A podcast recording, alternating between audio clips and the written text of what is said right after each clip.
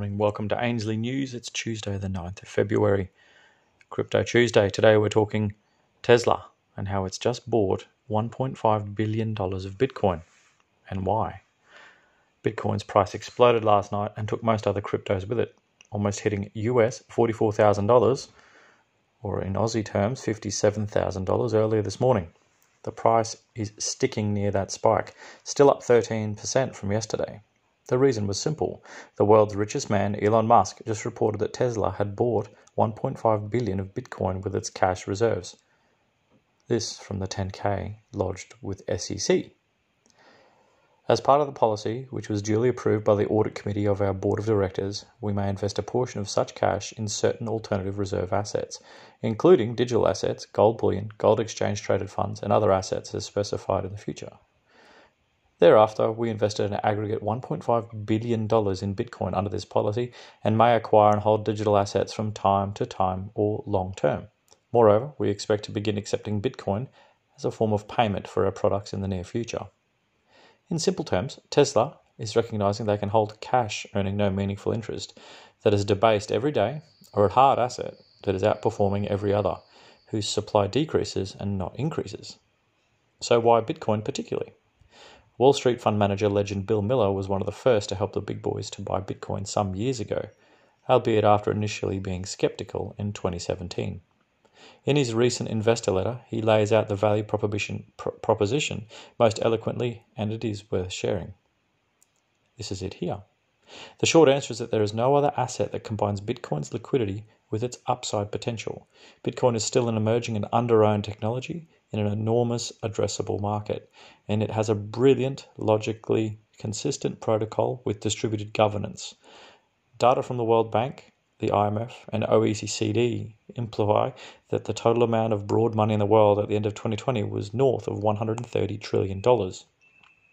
At a market capitalization of 700 billion, Bitcoin represents approximately half of 1% of all the accounting systems in the world, despite some clear advantages over them.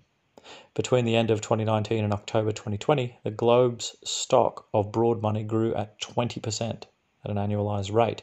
In comparison, the supply of Bitcoin grew by 2.5% in 2020.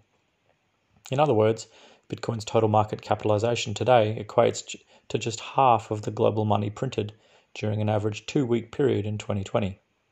Its supply is known and will not change due to new con- uh, constituencies, policymaking errors, errors, or unanticipated consequences.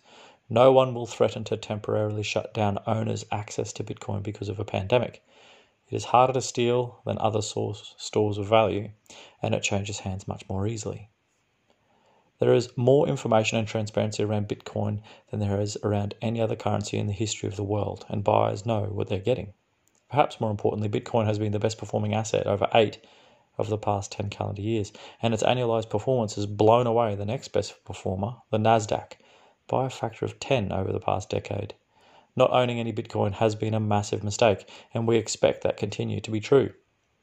A long term candlestick chart shows progressively lower lows despite significant volatility, clearly representing growing demand from long term holders willing to tolerate the swings.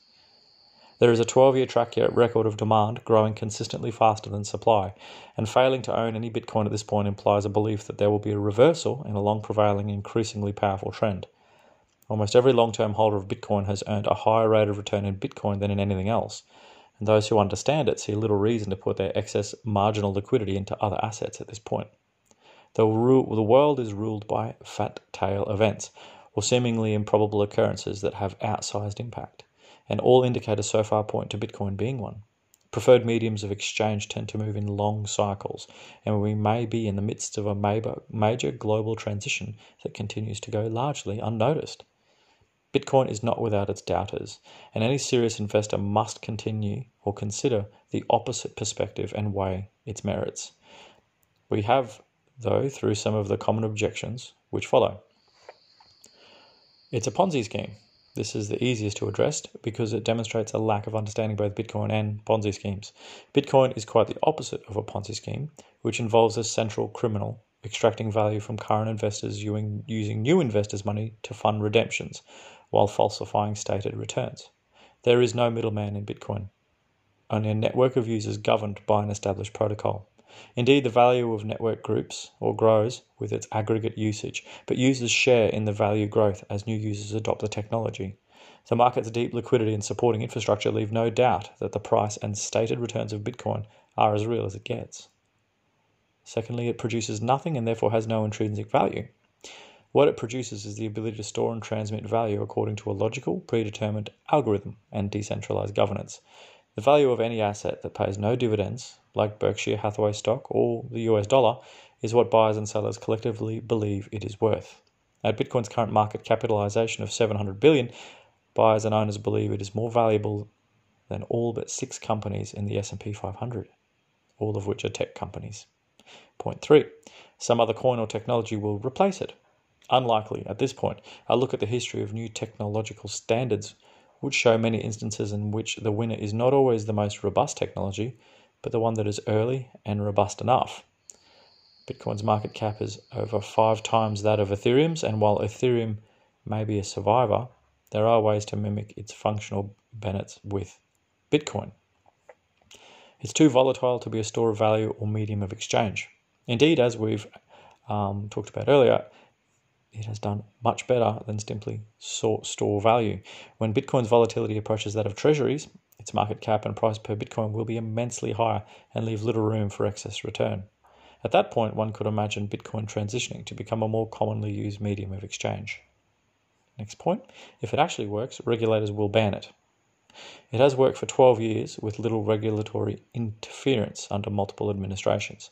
In fact, the regulatory outlook for Bitcoin in the US has never been brighter, which may explain why so many institutions are now getting involved. In 2014, a senior member of the Federal Reserve Bank of St. Louis studied Bitcoin and concluded that enforcing an outright ban is close to impossible. Well run central banks should welcome the emerging competition. The officer of the Comptroller of the Currency, which is a branch of the United States Treasury Department, has said that chartered banks can now custody cryptocurrency and use blockchain technology to settle transactions. The US government collects capital gains tax on Bitcoin and has au- uh, auctioned over $6.5 billion at current market value to the public.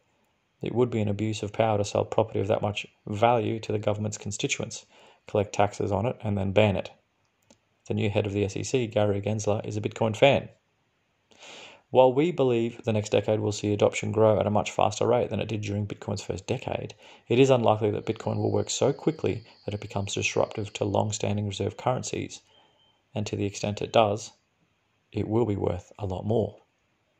Well, that's Bitcoin and cryptocurrency news from Ainslie today. We hope you've enjoyed that little summary there. $1.5 billion is a hell of a lot of money, especially to come from one party. Interesting to see Tesla and Elon taking that jump. Remember ainslieBullion.com.au for physical, ainsliewealth.com.au for all things cryptocurrency, and goldsilverstandard.com for our gold backed and silver backed cryptocurrency. We'll catch you tomorrow for more news.